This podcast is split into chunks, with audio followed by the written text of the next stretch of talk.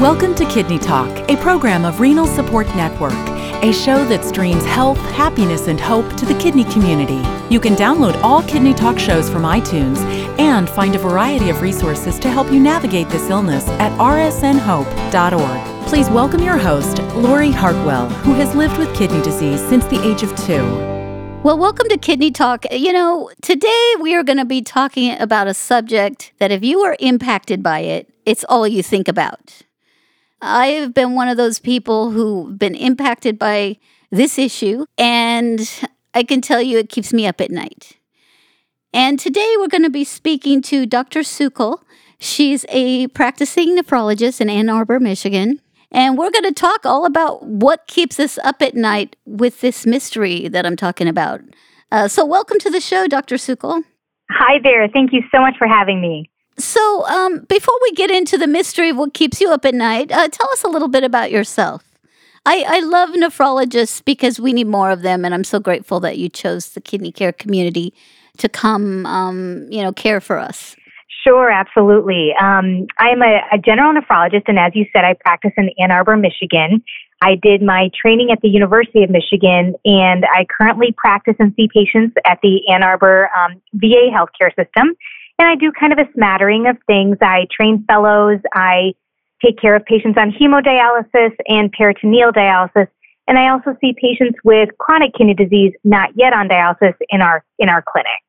You know, people often aren't aware that there's different stages of kidney disease and and it's so interesting you brought that up because some doctors specialize in certain aspects of care more than others. Like there's a local nephrologist who you know, he has a lot of home hemo patients, and that's kind of what he specializes in. So it's good that you explain that. Um, I want to move into this mystery. When did you first experience uh, your patients having the symptoms? And I think we can reveal what it is. Sure. You know, I think the first time was when I really started seeing patients and taking care of patients on hemodialysis in 2019 when they started to talk to me about the itching that they've been having. You know, I didn't really think about it much before then when patients started to tell me about it. And part of my research had been, or now has been, on itching, both in dialysis patients and in patients with advanced chronic kidney disease. And lo and behold, it is occurring way more often than I think we give it credit for. Well, I think what happens, and you know, this has been something that's been on discussion boards and we talk mm-hmm. about it as support groups all the time. Like one time a patient came forward, well, hey, if you put some witch hazel together and you put some isopropyl, I mean, you're basically burning the skin um, to stop it from itching. So these discussions come up all the time because uh, we don't think there's a solution. Mm-hmm. And, and that's why it keeps us up at night. I, I always refer to people who don't understand what it feels like. Just think that you were bit by all these mosquitoes mm-hmm. on your, I mean, they're little ankle biters that are out in California right now. They'll keep me up at night. Um, and you, it's just this itch that's all you can think about is scratching. Yeah. And it's a very, very frustrating f- symptom. How prevalent has this been recognized now by um, the community?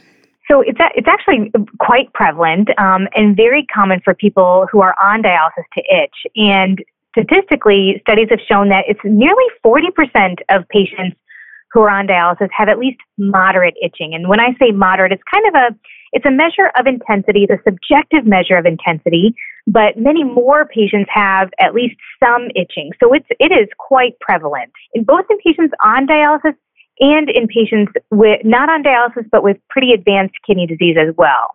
So it's not isolated to just one population. Well, and it's interesting because there's like there's mild, moderate, and severe. And I always like that when you're in the hospital, they come in, they say, What is your pain level? One to 10. And you're like, Huh, I kind of forget because I'm in pain and I'm not thinking too clearly. Uh, but I'll just throw a number out there. So um, I, I always go for like six or seven when I'm in really bad pain because I don't want to suggest that it's as bad as I think it is. So um, it's an it's a subjective measure, just like you said. That's exactly right. And that can kind of make it a little bit difficult, I think, for, for others to understand and for us to kind of measure it for ourselves. So as you mentioned, kind of mild, moderate, severe, all kind of different levels of intensity that is a subjective measurement. And exactly like you mentioned, just kind of that pain scale. And sometimes when physicians or other healthcare providers are assessing itch, they may even say if you could rate your itch on a severity scale of 1 to 10 and have you kind of mark a line there, things like that. So it's very similar to those scales. Would you say that severe itching is when you're actually scratching your skin so hard that you're hurting it?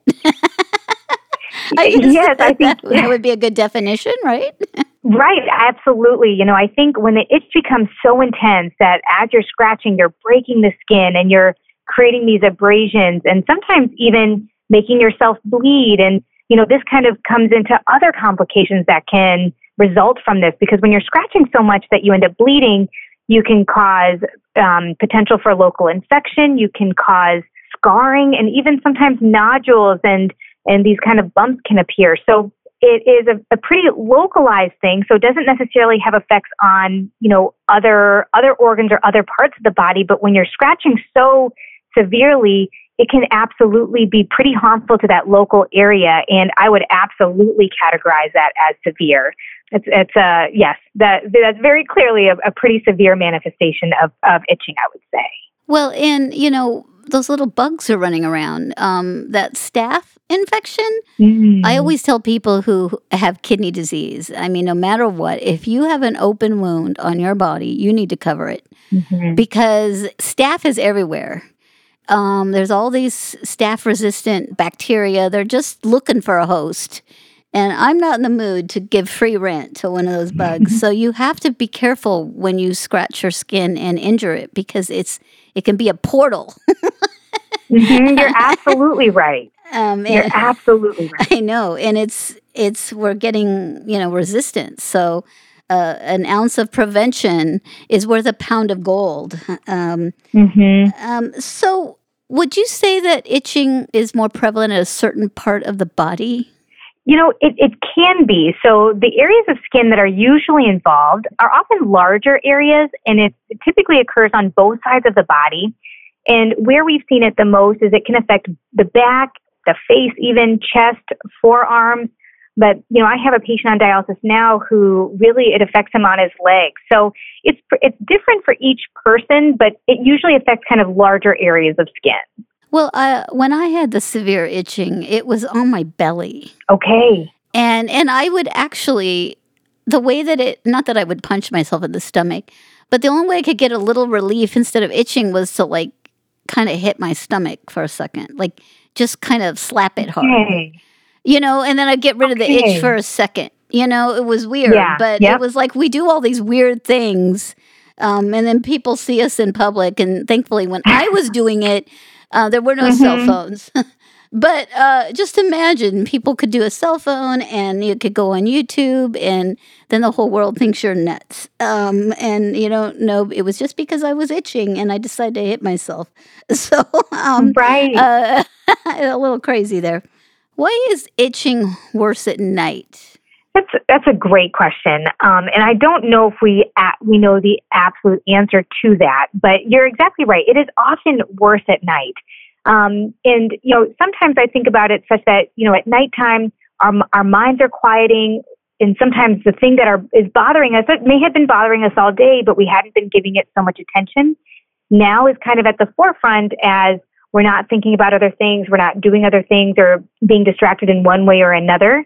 Um, and that's when kind of the sensation really becomes pretty strong. Mm-hmm. Um, as far as kind of a maybe like a, a, chemical explanation for it, I don't think we know the details of it just yet. But you're you're very right that in many people it, it is often worse at night. Well, and you know I think about that because you know I've had a hip replacement and mm-hmm. my surgeon said, if it hurts at night, it's time to get it replaced. Hmm. And it was interesting because he, and it did, it started keeping me up at night. Mm-hmm. And it was because the hip was spasming at night from so much stress during the day when I walked on it. It kind of relaxed mm. for a mm. second and then it throbbed.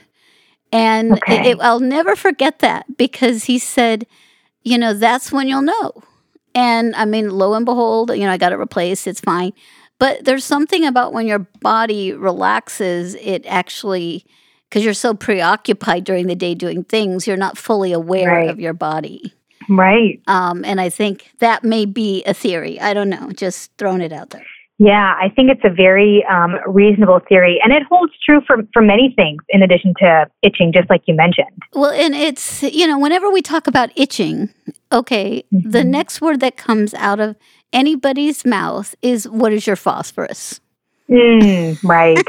right? yes. So, does a high phosphorus play a role? Diet, you know, taking your phosphate binders.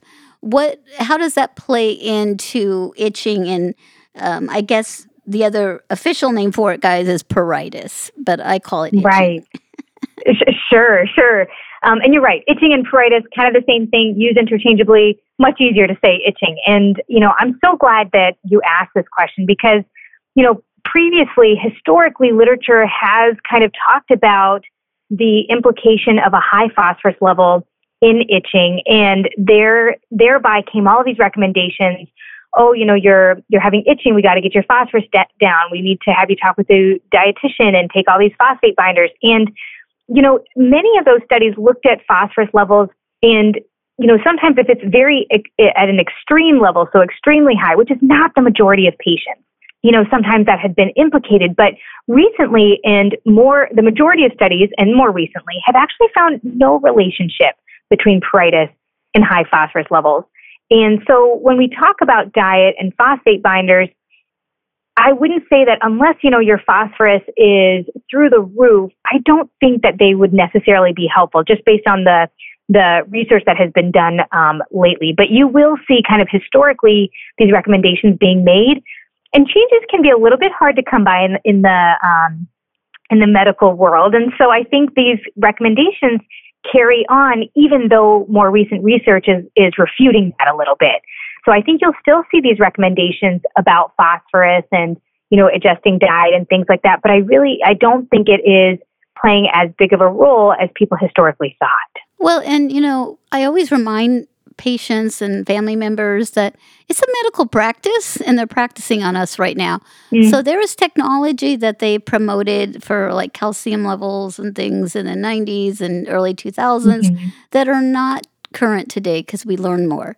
And so we have to change our mindset. Um, uh, pretty much uh, five years ago, if you said you were itching, people say, "Oh God, she's the ba- pa- patient's gone non-compliant, not taking their phosphate Mhm. binders, and it's our fault," Right. which really, really makes me angry Sure. because this illness is hard enough and the diet's very restricted and now they're coming out with some guidelines like okay you know it's okay if you eat a little more phosphorus now because we want you to have more protein it's impossible to have a high protein level with and not eat the phosphorus so i mean it, it's it's You're exactly right. it's very frustrating as you got to be flexible guys when you have kidney disease and and Mhm. and um and be your own advocate that's for sure but um Absolutely. it's tough because uh and then there's other things that can play a role but in the meantime um you know when i was itching uh, i would be prescribed a benadryl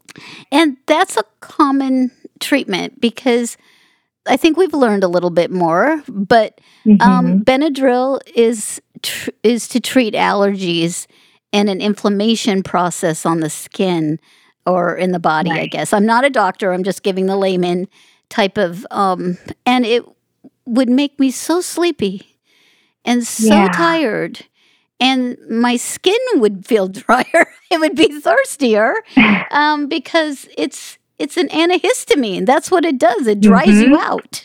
Yep.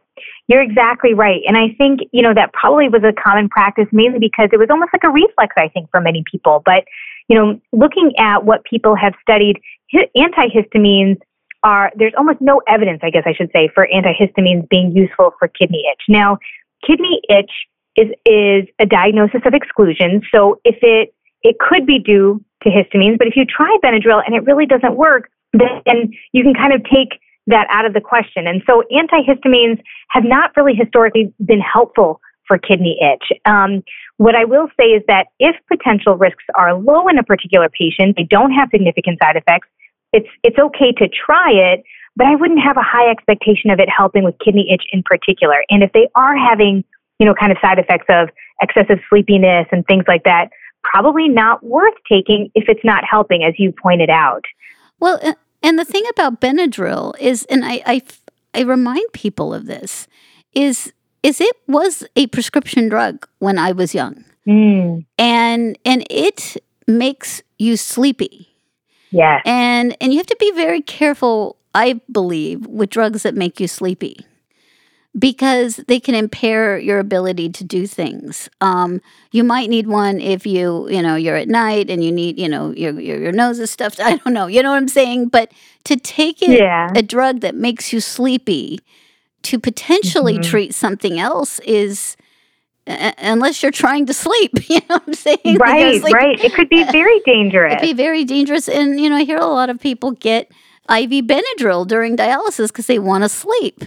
But I'm mm-hmm. like, you know, you really need to talk to your doctor about it because it may be making you more tired when you get off the machine. um, and I refer to Benadryl yeah. as, excuse my French, bitch serum because it makes me tired. And when I'm super tired, I'm cranky. Sure. And and it's this this sleepiness that you it takes a day or two for it to get out of my system for me. So if I ever have to yeah. take a Benadryl, I put a warning on my, I wear a warning t shirt. I hear you. And you know, the other thing is people may think Benadryl helps because when they take Benadryl, they sleep. And when they're asleep, they don't itch. But it's not really getting at the root as to what is causing right. the itching. And it could be impacting other parts of your life if that's your Absolutely. regular plan because, you know, you can't treat something with just oh let me sleep more and then you know hundred okay. percent. So yep, um, you're exactly right. You know, and then you know we also get treated because we have you know when you're on dialysis or have kidney disease when you take medicine whatever it is your skin's going to be dry. Mm-hmm. It's extremely important for everybody listening to find a good moisturizer. I don't care who you are. If you want to keep your skin healthy, find a good moisturizer um, because I think we need a little extra when we have kidney disease because of the medications or the drying out of dialysis sometimes, uh, just for good skin health. But that doesn't help the kidney itch. uh, it just makes I your know. skin feel better. right. And you know what I would say is, and there's no kind of causal relationship. So, what I can say is, we have seen that itching is very frequently accompanied by dryness of the skin. And so they have seen that about 70% of people on dialysis who have been, as they categorize them, moderately bothered by itching are also bothered by dry skin. We are unable to say if, you know, one causes the other or anything like that. But we also kind of right in line with your recommendation, moisturizers are recommended usually at first in kind of a tiered treatment approach to itching because in cases, as we said, you know, this is a diagnosis of exclusion. And since so many people suffer from dry skin also, if a simple moisturizer does happen to help, there is absolutely no harm in it. And so it should always be trialed. It should always be kind of used and in conjunction with whatever other treatments may be offered to the patient. Um, so I'm right in line. I think a good moisturizer can go a very long way. It is, and you have to apply it when you get out of the shower, guys. Uh, yes, best time to, to apply it. Um, so mm-hmm. let's let's talk a little bit about this new treatment that has come out. Um, you know, I always love innovation.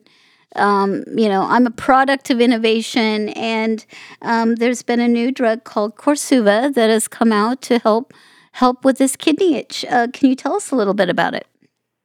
Absolutely. So this is a cap. It's what is called a kappa opioid receptor agonist, and it sounds probably like a bunch of jargon, and it is. But what it is is that in the in the research, kind of trying to find out what causes itch, opioid receptors have been implicated, and so um, you know, kind of like when people take pain medicine, very strong pain medicine, some people can get a side effect of itching.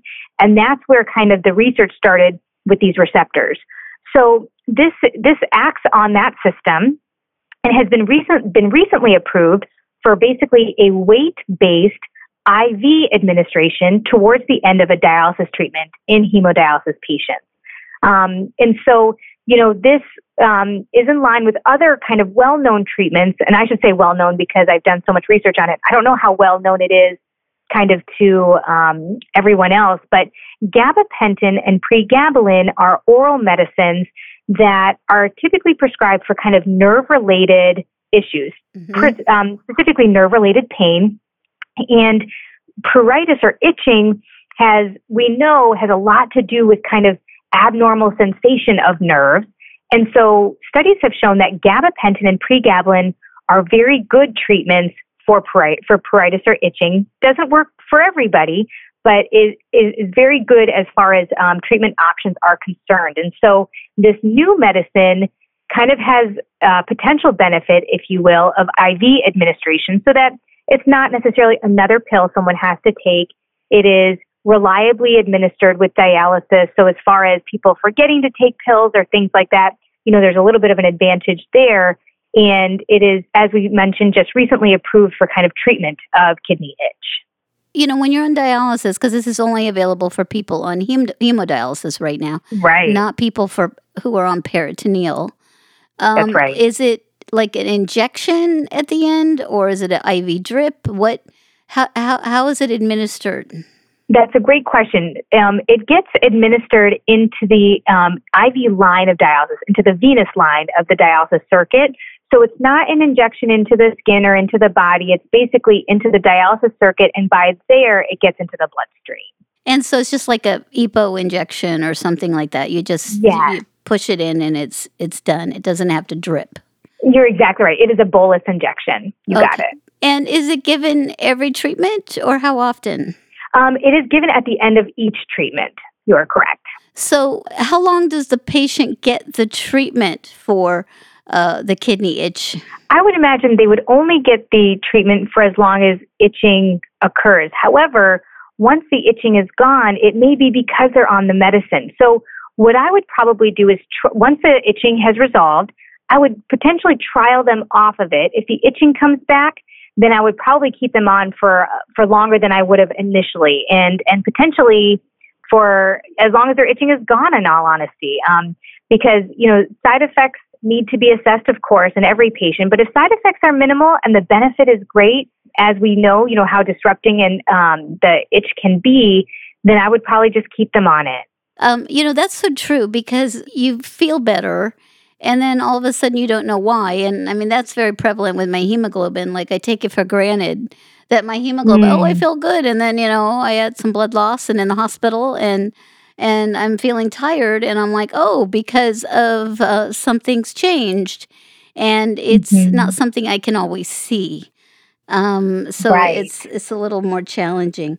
Um, what what questions should a, somebody ask their doctor if they may be suffering from itch? You know, I think the most important thing is they make their providers aware of it. Uh, research has actually shown that providers are not frequently or routinely asking their patients about itch, nor are patients really mentioning it. I think a common misconception is that their itch is not related to dialysis or that there's nothing that can be really done about the itch, and so they may not mention it, either party.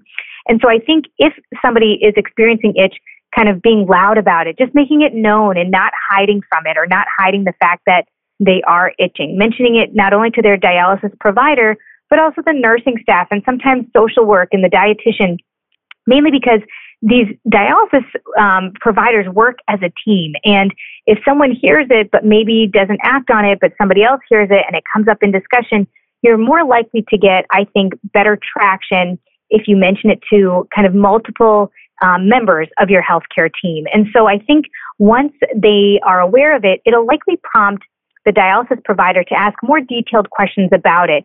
Where is the itch located? And again, you know, kind of assessing that severity we talked about in the beginning of how intense the itching is, how disruptive it is to their lives and things like that, because our research, research has definitely shown kind of worse clinical outcomes. And by that, I mean you know, more increased uh, risk of hospitalization and things like that, and definitely worse quality of life.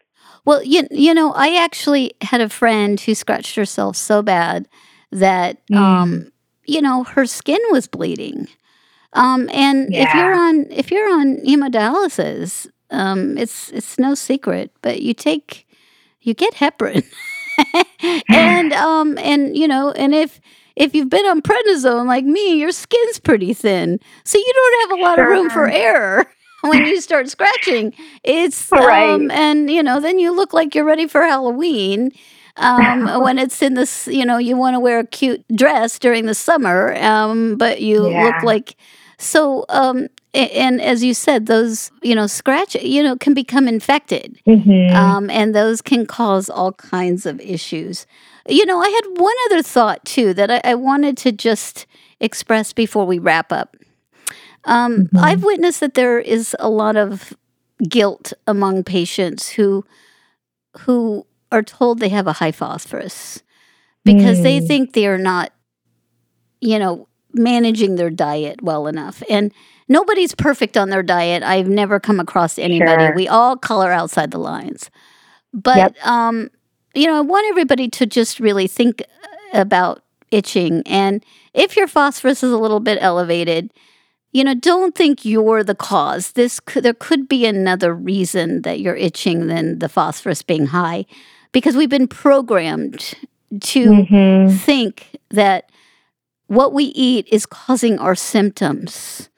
And right. so we feel responsible for it. Boy, I'm so glad you mentioned this. I feel exactly the same and along those same veins because I'm worried that if patients are feeling this guilt that, oh, if I say that I'm itching, they're going to blame it on the phosphorus and it's all my fault. I don't want that to be a, a reason that patients don't speak up. And, you know, the research doesn't lie. We really have not seen that association. And so even though it might take some time to kind of change this perception, I'm glad that you're mentioning this and making a point to say that you're exactly right. Mildly elevated phosphorus levels are not going to be the reason that somebody is itching. Exactly. Because, I mean, oftentimes anything on the lab values that relate to diet is mm-hmm. our fault. And oh. we need to understand that you know, science has changed. I mean, I love the fact now that they're saying some phosphorus that we thought was in foods isn't actually in foods like in a can because the the the fluid is kind of getting the phosphorus out. I mean, there's a lot of a lot of new things we've learned over the years, um, and I think it's really important for people to understand that we have to eat a renal friendly diet. And sometimes it's just really confusing because we have to make choices. And for me, when I practiced on dialysis, a renal friendly diet, I really needed to keep my albumin up. That was one of my goals because I know albumin helps you, you know, can ward off infection mm-hmm. and it's really important. So sometimes you have a little elevated phosphorus level when you have a good albumin level. That's just the reality of it. Right. And so they're learning more about it. And some doctors are coming out saying, you know, hey, I'd rather a, a patient have a higher phosphorus level um, and have good nutrition. So yeah. we're learning, and you and the key is is to just be a partner in your care. Yes, absolutely, absolutely. Well, this has been really wonderful. I think it's great that there's an actual treatment for something that patients are experiencing. And I, I really appreciate all your research and dedication to people with kidney disease. I mean, um, you know, we dialyze to live, not live to dialyze, and itching can sure ruin your day. Absolutely. I, I completely hear you. And thank you so much for having me. I'm so glad we were able to have this discussion and hopefully spread the word um, amongst your peers and patients alike. And I'm hopeful that if somebody is suffering, that they feel more apt to make it known because there are things we can do about it, so they don't have to be suffering forever. Definitely. Well, well, have a wonderful day, and we'll speak soon. Okay, sounds great. Thank you so much. Thanks for listening to Kidney Talk, a program of Renal Support Network. Please make sure to find us on Facebook or sign up for our newsletter at rsnhope.org. Kidney Talk is intended for informational purposes only. It is not intended to be a substitute for professional medical advice, diagnosis, or treatment from your physician. Always seek the advice of your own healthcare provider regarding your medical condition.